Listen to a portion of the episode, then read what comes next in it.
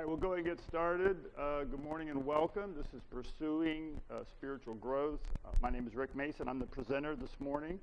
And hopefully you're sitting at a table that's got a book. That's a gift to you, and also a handout. I'll try to follow that. We're getting a little later start, so we may not cover it all. Of course, that works to my benefit. Maybe I don't have to answer so many questions. But anyways, the book, I'm not teaching from the book. It's an adjunct for you. I'll probably use maybe a couple illustrations out of there. I just thought it's probably the best devotional I ever read. A lot of depth there, so I just encourage you to read that and use that. And so we'll go ahead and get started. And probably since we're talking about spiritual things, I guess I probably should start with a prayer, right? That would be kind of a spiritual thing to do as we talk about pursuing spiritual growth. So let's pray and let's ask just the Lord's guidance and blessing. Heavenly Father, thank you for this incredible day, and it's a privilege to be alive and to be alive in Jesus. So thank you, God, for your goodness. Thank you for giving us Jesus, the Savior of our souls, Lord. Thank you for the forgiveness and healing and deliverance. Everything we need in life can be found through Jesus Christ, our Savior. Holy Spirit, we acknowledge you. We honor you. We welcome you. You are the one that guides us into all truth. So we just invite you, Holy Spirit, to open up our eyes to the things of God today. And Lord, my prayer for all of us is that we would just continue to pursue you and the things of God. Lord, may we be men and women like Enoch, who walked with God and was not, for God took him. May we be like the Apostle Paul, who said he pressed towards the mark for the prize of the high call of God in Christ Jesus. May we be people like David, that was a man after God's own heart. Abraham, known as a friend of God. Moses, Lord, who spoke to you face to face. Daniel, called beloved of God many, many times, and a man of an extraordinary spirit. I pray, God, for each of us that we would have that same desire for that same relationship with you. So thank you for your presence, thank you for this day, and thank you for the opportunity to seek you out through Scripture. In Jesus' name we pray. Amen. Amen. I'm going to cover probably three main things. First of all, I want to look at the fact that from my viewpoint, I know there may be some differing, especially if you're, I know Calvinism kind of a big thing today, but I look at us as a triune being, a three-part being, and I'll explain that. I'll try to use Scripture to support that, obviously. We're going to look at a faith step chart, and hopefully the idea being that you kind of identify where you're at today and see what's maybe necessary to take that next step with God. You know, we're in that constant process of hopefully growing the things of God. And then finally, and depending on our time, I want the third part are things that you and I can do to help us to grow and mature spiritually, okay? And so when I talk about us as a tripart being, you know, we know God is God the Father, God the Son, God the Holy Spirit. So he's a triune God, and I think that's part of the emphasis where we're created in God's image. By the way, I'm not using the mic just because it's hard for me to have a mic and hold this and no podium. And I don't have a real strong voice. If I start to drift, just kind of, you know, maybe just raise your hand. I'll know that I'm kind of relaxing my voice and not speaking loud enough so that you can hear. You know, don't go, you know, like that, but just kind of just, right, you know, give me a little wave and I'll know, okay, I'm kind of drifting there. I'm not speaking loud enough. But I want you to think for a second. I want you to think about creation, okay, and why I think that we are, you know, a tripart being. And if you think back in Genesis, it talks about how in Genesis 2:7, you know, that God said that God formed Adam, or man, Adam, the Hebrew for man, really means mankind, because all of men and women was in Adam. You know, later took out part to create Eve, but he formed him out of the dust of the earth. And just that terminology, that word formed, is repeated, is used other places in the Bible, and it's where, for instance, the potter, you know, makes something out of clay, or a sculptor, you know, sculpts something. So God in the Garden of Eden, he reached down. I don't think it was just a bunch of dry dirt. It's probably more like clay, or at the very least mud. But he formed this human being out of the earth, right? And you know, kind of interesting the periodic table of elements. Anybody remember high school chemistry or college chemistry? Anybody know what that is? Periodic table? Yeah, okay, good. So that's, does anybody know how many elements are in the periodic table? 118, very good, 118. And you know how many is in the human body? No, not all of them. Interesting, now there's a little bit of debate, but most people say there's 59 of the elements that are found totally in the earth are in the human body. So it is an interesting, exactly one half of the 118 elements are in our body. And it's almost like, you know, we're physical, but then the next thing God did is what? He breathed down, and he said he breathed right into the nostrils, okay, of man. He became a living being. And so we're part physical and we're part other, okay? And some of the disagreement about what are we, you know, are we a dichotomous or trichotomous being, is that when God breathed into us, obviously life came into us. And here's an analogy. You know, a lot of times we try to use analogies to explain the Trinity, and most of them break down. They're not perfect, but you know, how do we explain, you know, one God and three persons? You know, how do we do that? It's hard to explain. And I've had Muslim people, you know, kind of challenge me a little bit. Oh, you believe in three gods. I said, well, no. They, oh, yes, you do. And so we get a little discussion. We keep it friendly, you know, but we believe in one God and three persons, but it's a hard thing to understand, right? And there's just certain things in this life we're not going to understand. I want to, but we're not going to understand everything in this life. But here's a great analogy of what happened when God, I think, when God breathed into Adam. An example is this is hard to say, but an old-fashioned light bulb, an incandescent light bulb, okay? Now, a lot of you know what I'm talking about, but think of that light bulb. It's got a filament. I got an electrician guy in here, so I got to be careful. But there's a filament inside this bulb, okay? And we connect it to power, right? And the electricity hits that filament, and then what happens? Boom, light, right? There's light produced. So in my mind, I think when God breathed on this physical body, he breathed the spirit, not God's, but he breathed spirit in this man. That spirit hit that body, and boom, the soul came into being, our personality. So I look at us as being, we are spiritual beings. We have a soul, a mind, a will, and emotions. It's how we connect with one another, you know. And I believe that our spirit person is really God conscious, and that our soulish realm is really self conscious. It's how we connect with other people. And then our physical body is kind of world conscious, or environment. You know, we feel things are warm, they're cold, they're sunny, they're pleasant, whatever. But there's a blending. And in the Old Testament kind of Hebrew thinking, there was an inner man and an outer man, and that's true. But there's not a lot of explanation in the Old Testament. It's sort of like there are certain things, for instance, it doesn't talk a lot about hell in the Old Testament. We know hell's very real. Jesus talked about it. The New Testament expounds on that. But there's not a lot of information about that in the Old Testament. Doesn't mean it's not true. It just wasn't focused on then, or even Satan. You take out the book of Job, and there's very little in the Old Testament about Satan. And again, the New Testament expounds upon that. So the old saying, what the Old Testament is the New Testament concealed, the New Testament is the Old Testament revealed. So there's more fresh revelation. And so I think there's more about our spirit part in the New Testament, and that's why you have kind of some different camps. Okay, I'm not, when I get to our ending point, our conclusion point, no matter which camp you're in, it's still going to help you. These principles will help you. But we are a tripart being, I believe. And it's interesting, if you remember, there was somebody that asked Jesus a question, and he asked him, you know, what's the greatest commandment, right? The greatest commandments. Anybody remember what was Jesus' response? He said, when the guy asked him, okay, what's the greatest commandment of all? This is in Matthew 20. With all what? Heart, soul, and mind, right? Okay, then you go to Mark and Luke. It was same situation, but both in Mark and Luke, the answer is you're supposed to love the Lord your God with all your heart, soul, mind, and strength. Okay? And then the very first time that is mentioned is in Deuteronomy chapter 6, verse 5, where he says, you are to love the Lord your God with all your heart, soul, and strength. So it's interesting. Two times it says heart, soul, mind, and strength.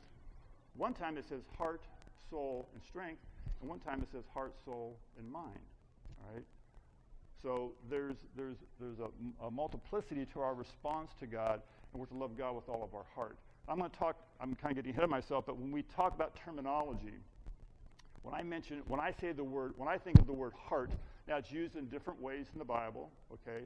And part of hermeneutics, okay, here's a hermeneutic principle, is that every word that's used in the Bible has one meaning in context, okay? One meaning, because you can use the word heart, and sometimes the Bible talks about our physical heart, right? It talks about there was a battle and somebody shot an arrow through their heart. It wasn't through their feelings, it was through their actual physical. So in that situation, that was a physical heart. But most times it's talking about our being. And so when I say heart today, okay, you always have to look in context, but I'm talking about the container of our soul and spirit together. That's what I mean by heart, okay? Now, for instance, when we talk about that principle, the hermeneutic principle, I want you to think for a second about, it's a very simple word, the word key, K-E-Y. Okay, and this is not a trick question. I'm not trying to trick anybody.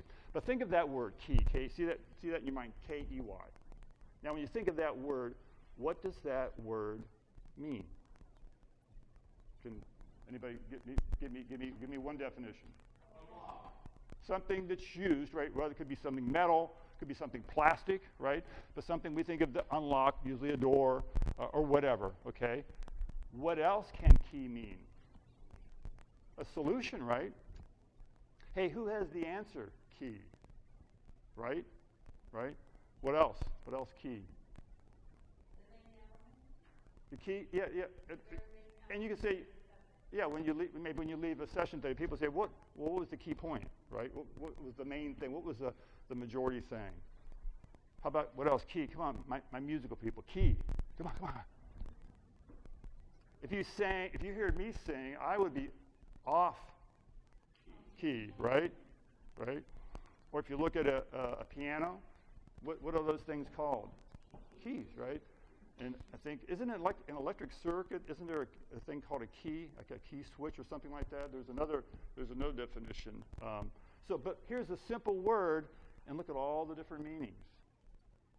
From metal object to the answer to something to a key thought to a musical note, right?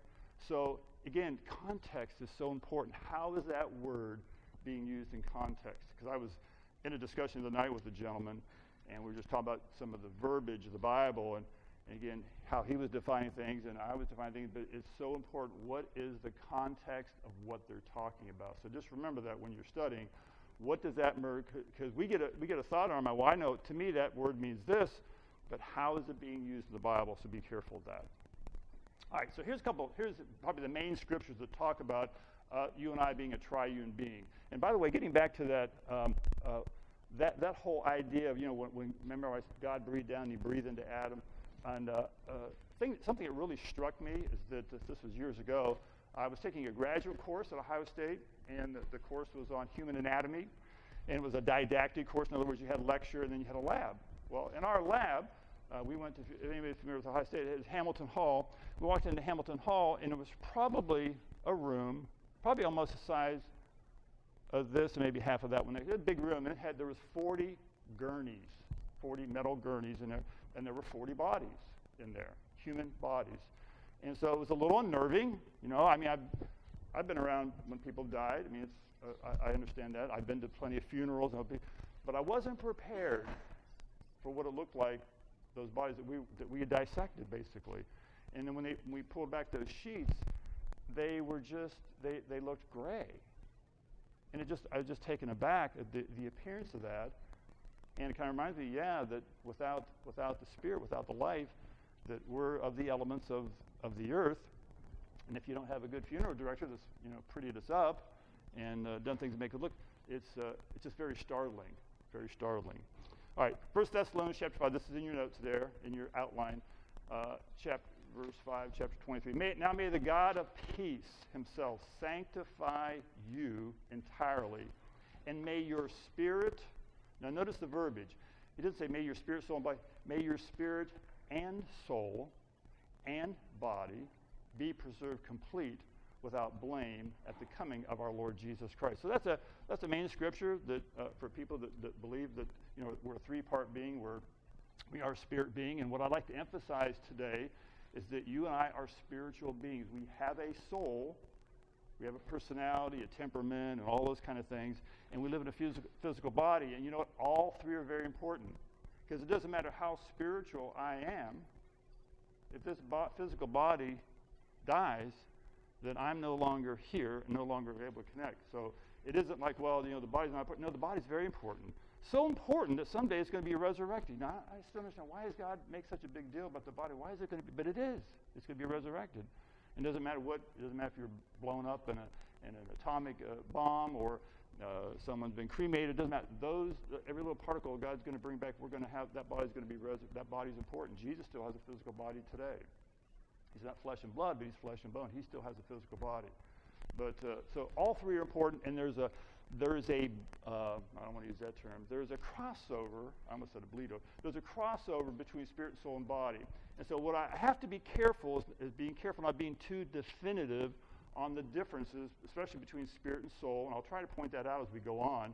But even the body, we know that, you know, all of us have that time where we're wore out and we're exhausted, right?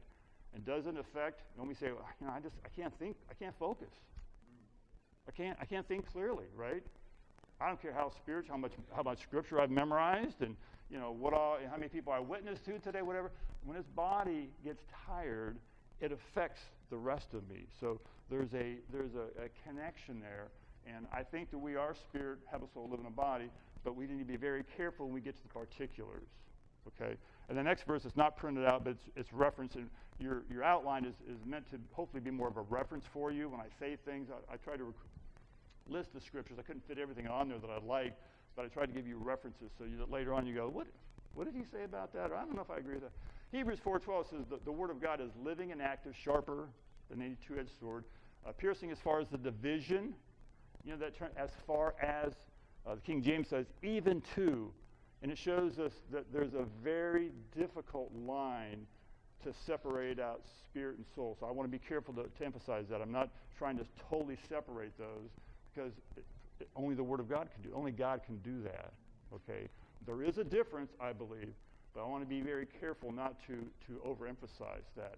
So the Word of God is living and active, sharper than any two-edged sword, piercing as far as the division of soul and spirit, of both joints and marrow, and able to judge the thoughts and the intentions of the heart. You know, I remember as a young believer, all of a sudden get a little nervous realizing, man, God, He knows all my thoughts, right? And He does. We need to be careful. Our thought life is very, very important. But more than that, He knows the intent. That's a deeper level to me. Because I think sometimes we can do the right thing for the wrong reason, right? Or sometimes we do the wrong thing, but we say, well, our heart was right. We had to write. It just didn't come out right. We didn't present it right. So it takes a word of God. So I want to be careful not to be too fine in my differentiation, but there is a differentiation. Here's the goal. Here's why do we want to pursue spiritual growth? Okay, what is the desire? Ephesians 4:15. But speaking the truth in love, we are to grow up in all aspects into Him who is the head, even Christ. So the desire, your desire, my desire is to be like Him, be more like Jesus. That's why we want to do these things. You know, 1 Peter 2:2, like newborn babes long for the pure milk of the Word, that you may grow thereby. And that'll be a key point later on. It's the Word of God that brings growth. Under C there, our spirit connects to God. I mentioned before that I believe that our spirit being is God conscious. Our soulish realm is self-conscious and also conscious of other people, and then our body is environment or world conscious. We have the five senses, right? We smell, we hear, and we taste, all those kind of things that we connect with our world. But our spirit connects to God, and so I think when we look at, most of us are probably aware that when we talk about the soulish realm, it's the mind, will, and the emotions. Or the mind, will, and the intellect. Different people phrase it differently. But it's that whole part of our personality and temperament, who we are. I think our spirit is where we have that conscience. And I've heard people talk about in evangelism, they want to get away from mental arguments, and they want to begin to speak to the conscience, the spirit. And so I think it's in our spirit being is where that conscience lies. And we've all had a situation where we're thinking about doing something and not doing something, you know how we can begin to think something, we can rationalize and go, that's probably okay. You know, I don't see a big deal with that. But all of a sudden, like, there's something kind of, what is that? You know, it's like, no, really, I can justify that. That's probably okay for me to, you know, maybe it's something, you know, God's told you not to watch anymore, you know.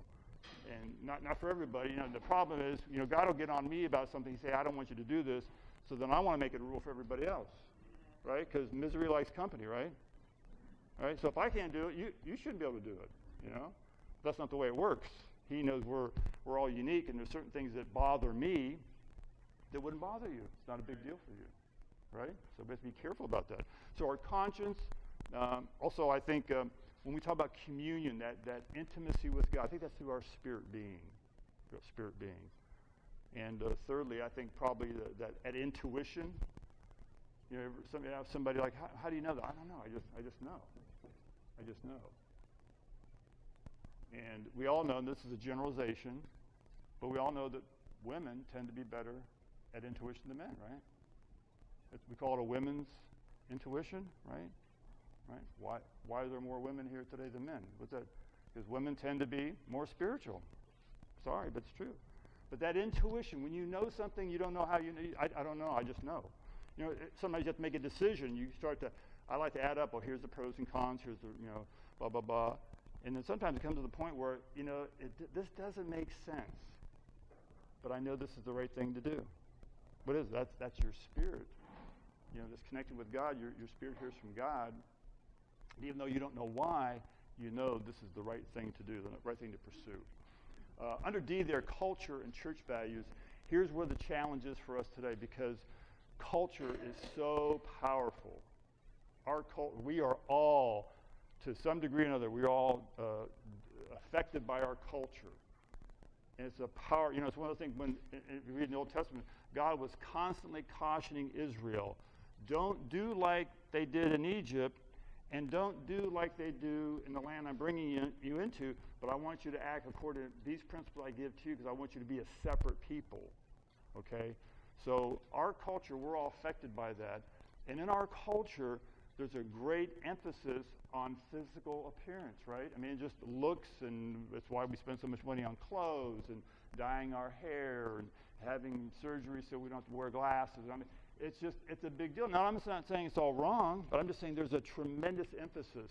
I purposely have my internet browser set to a very liberal page because I want to see what our culture is talking about. And it's interesting. Every time there's, an Academy Awards or all those type of, you know, and they seem like they're on every other month. There's some type of, you know, country music awards, whatever.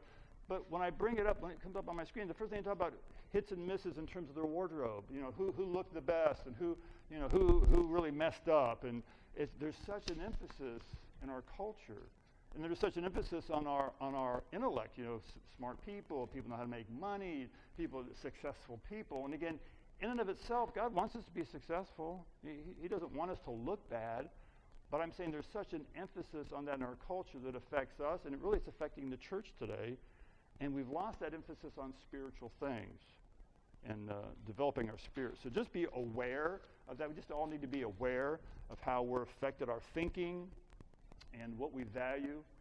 Today under E, more questions and answers. I won't have all the answers for you, but I'm hoping I can stir in you a desire to pursue this on your own. That's why I gave you the book. That's why I gave you the notes. That there's just a lot of difficult questions, but I think we need to realize that there is a difference, and I need to really sow to the Spirit. I think it's going to benefit all of us. So in our terminology, again, when I talk about heart today, I'm talking about the container of the Spirit and the soul. When we talk about the soul, it's the mind, the will, and the emotions. And if you notice, remember, that reference to answer to what was the most important question, you know, love the Lord your God with all your heart, soul, mind, and strength. I think it's in progression. I think heart, because that's your container of your spirit and soul. So the heart, soul, is your mind, will, and emotions. Mind is a subpart of your soul, and then strength, your physical body. So they're all important, but I think our spirit person is the most important aspect. And the Bible talks about flesh. And again, in context, sometimes it talks about this physical flesh, but most times it talks about flesh is talking about that the unregenerated state of man, that fallen, that weaker element in human nature. And here's another terminology that we're going to look at today when it talks about the natural man in 1 Corinthians. Let me go through this, and I'll take a break and see if anybody has any questions so far. 1 Corinthians 2:11-14 is referenced in your handout. For what man knows the things of a man except the spirit of the man which is in him? I think we can all relate to that. You ever have your spouse say, hey, what's wrong? Why, you know, you go, I don't know. Or nothing. First you say nothing, right? No, nothing. What? Why you ask me? What? You know, acting like an idiot, but what? I don't have a problem. And then, sometimes it just, you don't know. You know you're upset, you know you're unhappy about something, but you don't know what it is, right? You only know it is. And sometimes it takes a while just to kind of flesh out what that is. What is really bothering you? I think it's when you get time just to be quiet yourself and allow God to show you, you go, oh, yeah, that's the problem. I need to deal with that. That's the issue. So what man knows the things of man except the spirit of the man which is in him? Even so, no one knows the things of God except the Spirit of God.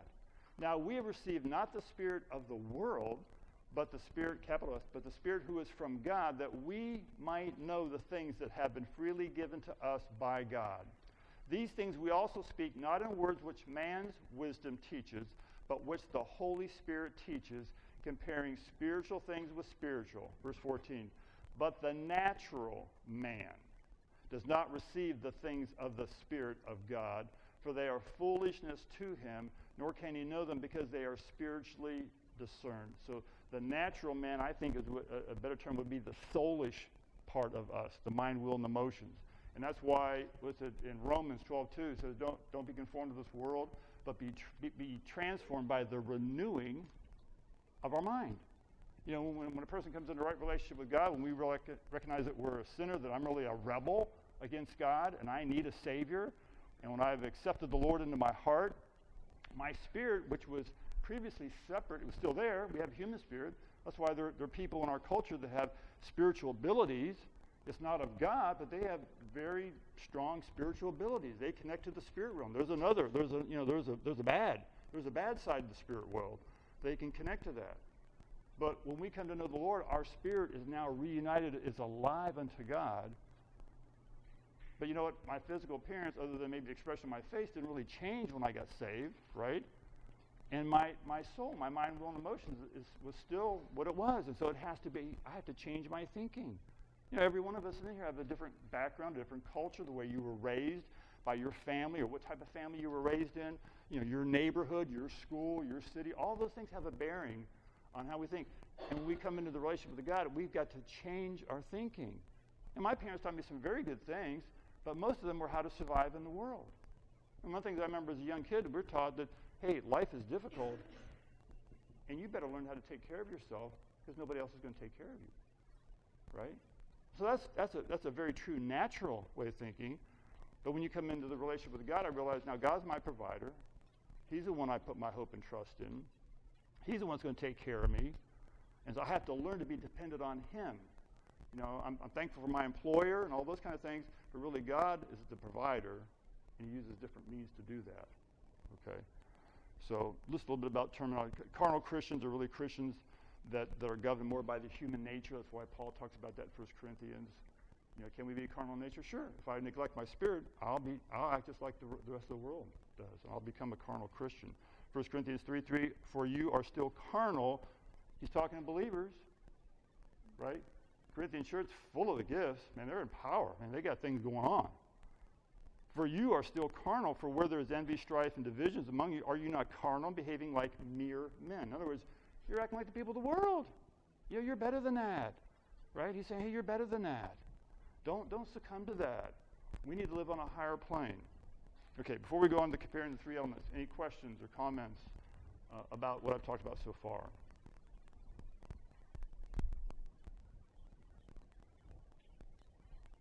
I must be doing a really good job. Or you're bored.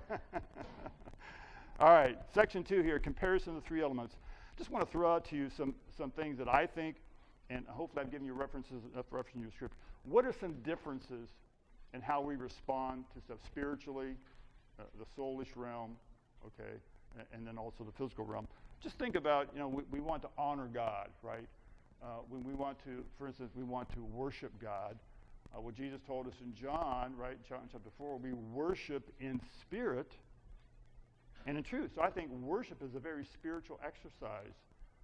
And I think, again, you and I both have experienced situations where we're in an atmosphere and all of a sudden, for us personally, now we all tend to judge the worship service by how it appealed to me, right? I don't think God asked me to be the barometer. Maybe it's more of a barometer where I'm at, right? Maybe I wasn't prepared to worship. But I think it's our spirit that worships God. I think when we talk about praise, that's more in the soulish realm. Not a bad thing, but I don't want to stay in that soulish realm. I don't want to stay. I want to go to that worship. You know, most good worship leaders, they're trying to bring us to a point where we really worship God, because we're coming from living in the world for the week or whatever and being exposed to all this stuff, and they usually have a methodology. They want to get us to where we're not, you know, a lot of times they'll start off with maybe an upbeat song and we're, you know, just praise the Lord. And that's a good thing to do, but the goal is to get us to worship Him and to honor Him. But even our body is involved in that, right? So we got our spirit that's worshiping, our soulish realm that's praising God, praising Him for what He's done. We worship Him for who He is. But then our body, you ever catch yourself, you're in a service and all of a sudden you go, how'd that get up there, right? Or we're worshiping and all of a sudden you go, well, some of it's conditioned and trained, but a lot of times your body just wants to bow, wants to kneel, wants to clap, wants to raise our hands. So the body responds. But unfortunately, because of our culture, a lot of times we don't get past the praise part because we're so caught up in just the emotional element, our mind, will, and emotions. We haven't been developing our spirit, so we don't know how to go there to really worship God. So again, you're in my spirit, and I noticed one of the first things that I noticed in my life when I got born again, I just began to wake up in the morning thinking about God. I didn't do that before. I remember waking up feeling guilty for what I did the day before, something like that. But when I got born again, I just began to think about. I'd wake up, I just realized now I know He was there, He was present. I didn't know what it was, but why am I thinking about God? Because my spirit's now alive to Him, right? So joy is something that the Scripture talks about. You know, the joy of the Lord is our strength, and to rejoice. I forget how many times it's in Psalms. I think joy and rejoicing, that's a spiritual element, because you and I, we can be joyful no matter what the circumstances are, right? Right? Even in bad circumstances, I can still say, well, hey, I'm going to praise the Lord anyway. I'm going to honor Him anyway. This don't look too good, it doesn't feel too good, but I'm going to worship Him. I'm going to honor Him, right? So that joy. Now, happiness is in our soulish realm. Depends on how I'm feeling, how circumstances are, and I like to be happy, but that's not the goal. I want to be joyful, because my happiness, my moods are all over the place, right? I remember I was in a workplace a couple of years ago now. I was talking to a bunch of ladies in an office, and we're just talking about, you know, things going on in a plant, and I said, you know, well, I think men are actually just as emotional as women. And the one lady goes, I've been saying that, because, and I've noticed, you know, sometimes I'll walk into some of these plants and everybody's guys are, hey, I was going, hey, did you watch the game? And we're all high five. And other times I walk in and it's like, you guys know I'm here? Hey, hello. See, we just process it differently, right?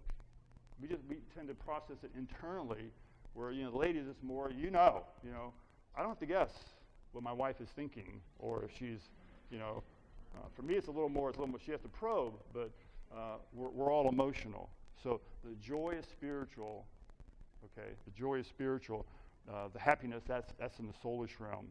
And then, obviously the body, we feel what pleasure or pain, right?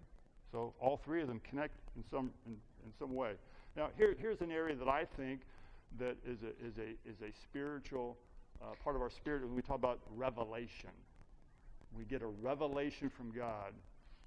And a good example is that, you know, how you can be sharing with people. Maybe there's people that you've been sharing with for a long time, and then all of a sudden there's that one day where that person says, "Hey, can I talk to you?" You just start talking to them and talking about the Lord, and all of a sudden it's like they're ready. It's like it's gone from, we've been talking about this for a long time up here, but all of a sudden now it's in their heart. It's something they realize they need help. They need help. God's their help and God's their source, and they need him. So they get a revelation. And we talk about conviction. We get convicted, I think, in our spirit, right? We feel guilt in our soulish realm, but that conviction comes into our spirit man. And I think, too, when we talk about things like wisdom, we can teach other people, information. We can show people how to do things. But that wisdom of God, and in its very basic meaning, the word wisdom means skill, okay? Typically in the Bible, it means skill at living life, but God filled some of the artisans that made the different furniture in the temple. He filled them with a wisdom in craftsmanship. So it can be skill in making something, but it's skill at life, and I think that wisdom is in the spirit realm. Now, knowledge, doctrine, theology, that's kind of more of a mental process, and that's good. We need good doctrine, right? We need good theology, but there's a limitation there because look at all the broad spectrum in our body. There's a whole section of the body of Christ they don't believe in the gifts of the Holy Spirit for today, and we go, how can you read the scriptures and get that? Why 1 Corinthians 12, 13, 14? Those three whole chapters don't apply to us anymore, and all the other. It doesn't. But they're locked into this way of thinking.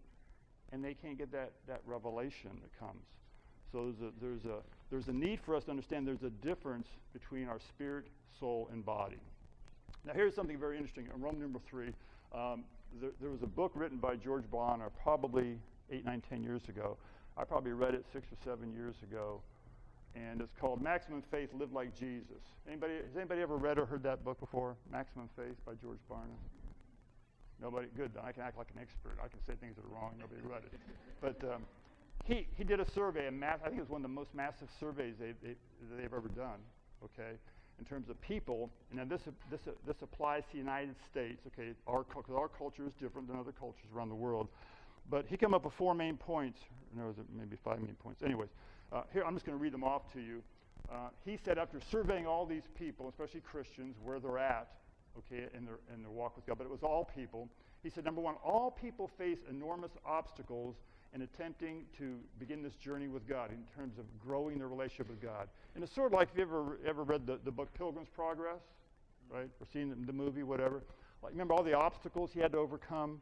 That's a great book. But there are obstacles, and that's why, I wish I was a spiritual giant, but I'm not yet because there's obstacles. I'm still in a process. You and I are in a process. And number 2, the only way to negotiate this journey is through a long-term commitment to God. Having a solid partnership with God, possessing a willingness to grow through pain and hardship. That's a hard one, right?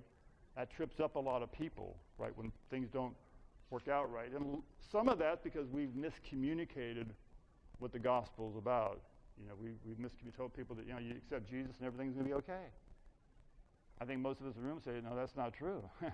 Your problems are just beginning in some ways, right? Because now you've stepped out of the darkness into light, and now you're a target. There's going to be resistance.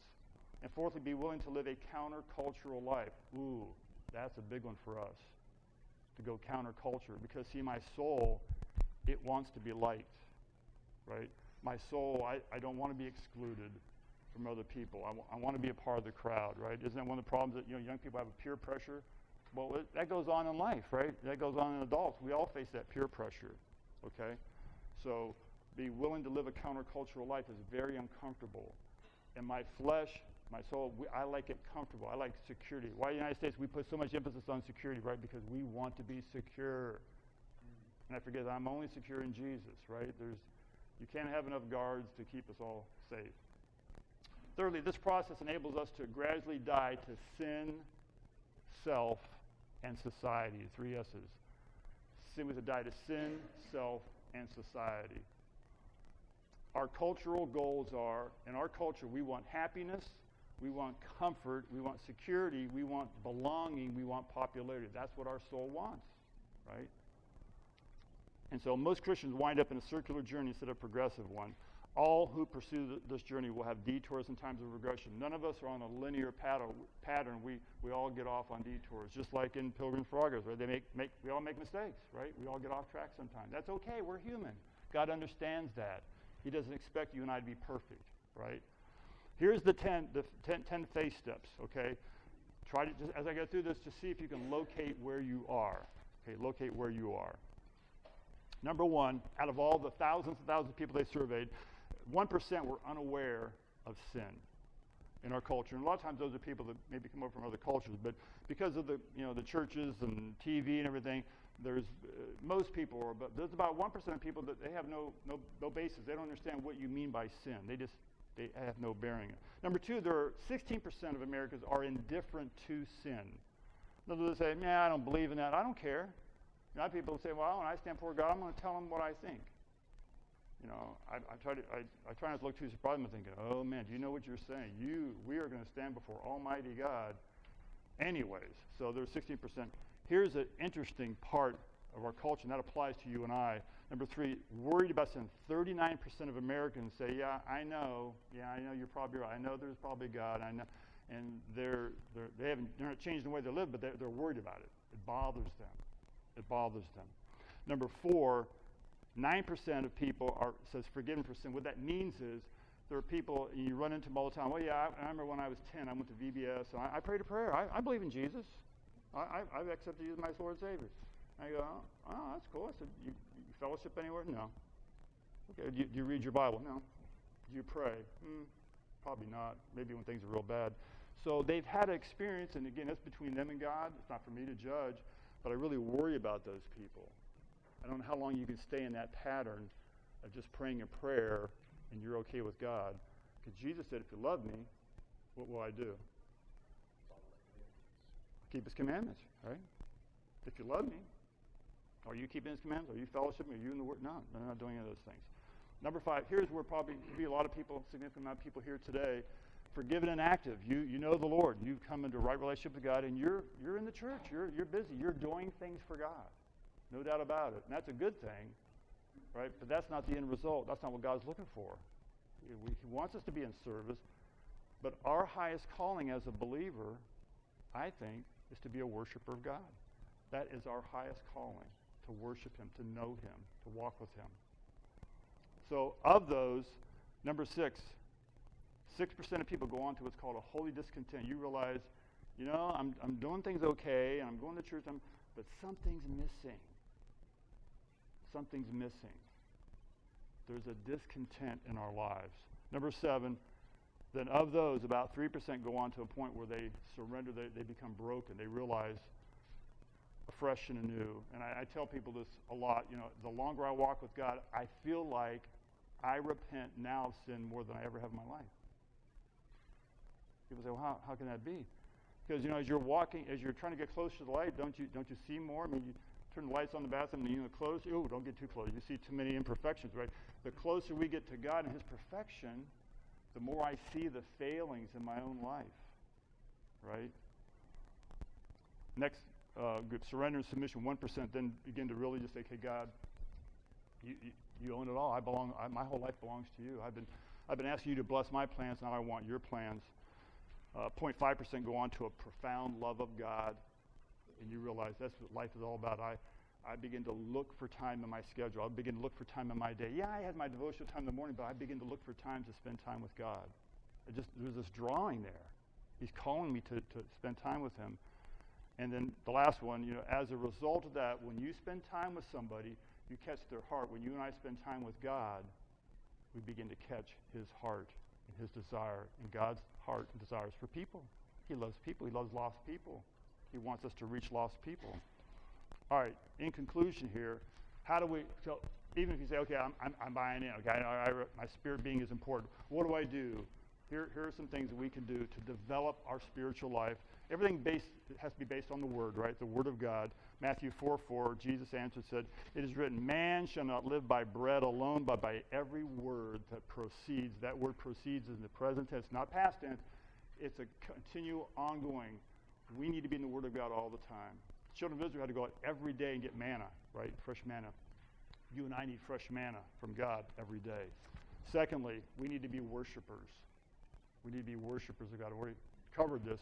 But that is, I think, is our highest calling, to be a worshiper. This has not come easy for me because I like teaching. I like to learn. I'm always listening to, you know, tapes and CDs and blah, blah, blah, and I've had to discipline myself to put on worship music. Not that I'm adverse to it, but my tendency is I want more teaching. I want to know, you know. The Bible says knowledge puffs up, right? I got to be careful about that. But I'm going to be a worshiper. Now, there's different ways to worship. It doesn't have to be music, right? We worship God in our giving. You know, God so loved the world that he gave, right? So there's different aspects of that, but I have to make myself, because, you know, worship is a right brain activity. I want to develop that sensitivity. See his presence, God's presence. I need, you need, we need to spend time in God's presence, okay? Those who wait upon the Lord will renew their strength. One of the illustrations in that book, one of the chapters, talks about radiation therapy. And probably most of us in here, all of us experience radiation, whether it's just gone to the dentist and got x-rays. We've all been exposed to x-rays. Some of us probably had some type of medical treatment with radiation. And, you know, you're like, I don't feel anything. You know, you turn the machine on, I don't feel anything. And the same thing happens when you and I spend time with God. I don't always realize that what's happening, but something's changing. Something's changing inside of me slowly. It isn't always dramatic, but I never waste time spending time with God. You and I will never waste time spending time with God. It's probably the greatest investment we can make. Fourthly, praying in the Spirit. I believe this is another big key. Jude 20, but you, beloved, building yourselves up in your most holy faith, praying in the Holy Spirit. Praying in tongues. See, when you think about it, praying in tongues is one of the times God wants us to be Spirit-led. He wants our spirit to dominate our soul, to control our body. But what happens if I'm just sowing to the soul, my spirit's put down and my soul controls things. Here's one time where you and I bypass, we directly bypass the soul. When we pray in the Spirit, our soul has no idea what we're saying. I've never said anything wrong when I prayed in tongues because I can't control it. It's a perfect language. It's a perfect prayer, right? It's totally perfect, and it bypasses my mind, and it builds up my spirit man. 1 Corinthians 14:2, for he who speaks in a tongue does not speak to men, but to God. We're speaking to God. We're praying to God. For no one understands him, however, in the Spirit he speaks mysteries. 1 Corinthians 14:4, he who speaks in a tongue edifies. You and I are building ourselves up as we pray in the Spirit.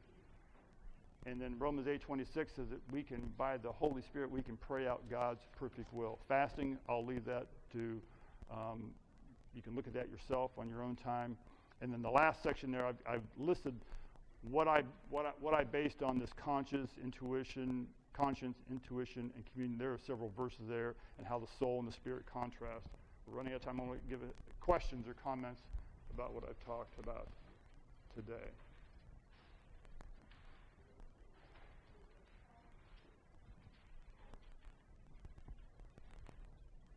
No questions?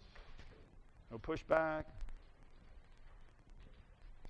I think I said it was uncomfortable, or I don't know about that. You guys are too easy, man. Yes, sir. How do you help others, like on those space steps, move from one to another, or is that their own individual personal journey?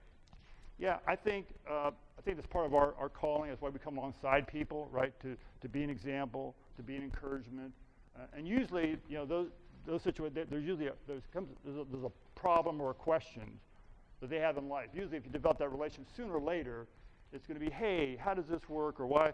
Or sometimes we see things. Sometimes God will show us things in people, right? We'll say, you know, boy, God's got more. God's got more for you. God's got something. I think God's speaking to your life, and I can see this and try to share with them to try to jumpstart them, get them to that next step. But you're right. That's a big mystery. How do we motivate people? You know, what motivates me? Sometimes I don't even know what motivates me. That's why we got to pray and ask the Lord. You know, how do I help this person take that next step? And again, the key is to go to the next step. Don't try to go from, you know, if you're at 4 or 5, don't try to go to 10. Go one step at a time. Just take one step at a time. And sometimes these are cyclical. You don't always stay at 10. I think there's all of a sudden you're going along. Man, things are going great. I obeyed God when he said to me last time, and all of a sudden God begins to speak to me again. I got to go back to, oh, that discontent. Yeah, I'm not happy with that. I need to change that in my life. I need to change that. And then I become broken by God. And then I begin to surrender. Okay, now I'm going to surrender that area of my life to God. Because if he showed us everything at one time, it would just overwhelm us. You know, we'd say, forget it, I can't do it. So it usually takes us a step at a time. Any other comments, questions, concerns? Am I okay? All right, thank you. All right, appreciate it. All right, let's end spiritually. So I'm going to end with a prayer. Thank you for coming. I pray the book blesses you. I think it was life-changing for me. It just really brought a greater clarity to how intimate God wants to be with me. And think about it. You know, you ever get a phone call from somebody, you go, they're calling me, you know, whether it's for a job or some kind of situation. Think about it. You know, when we get this thought in our mind, and I think that God speaks to our spirit, and then 80% of the time, all of a sudden, there's a thought that kind of trickles up, and we get a thought. That's how God can speak to. He can speak, you know, I've heard God in my head. He uses other people and circumstances, but most time it's a thought. And all of a sudden, you go along your day, and all of a sudden this thought comes, maybe I should spend some time praying. It's like, I got this, and this to do. Lord, okay, am I gonna respond to that invitation from the King of Kings and Lord of Lords? And no, I gotta get my to-do list done today. Because I don't want my wife mad. I don't want my boss mad, right? Is that wrong answer? All right. Heavenly Father, thank you. God, I've just sensed your love and your presence. And Lord, it's overwhelming to think that the King of Kings, the Lord of Lords, creative universe, and you want to spend time with us. You want us to know you and to walk with you and do your will. And so, Lord, help us. As humans, Lord, we're weak, we're fickle.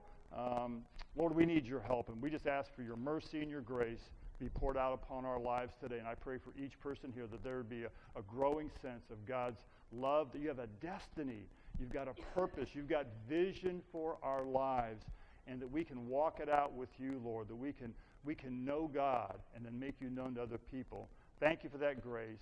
Thank you for this day. We ask these things in Jesus' wonderful name. Amen. Amen.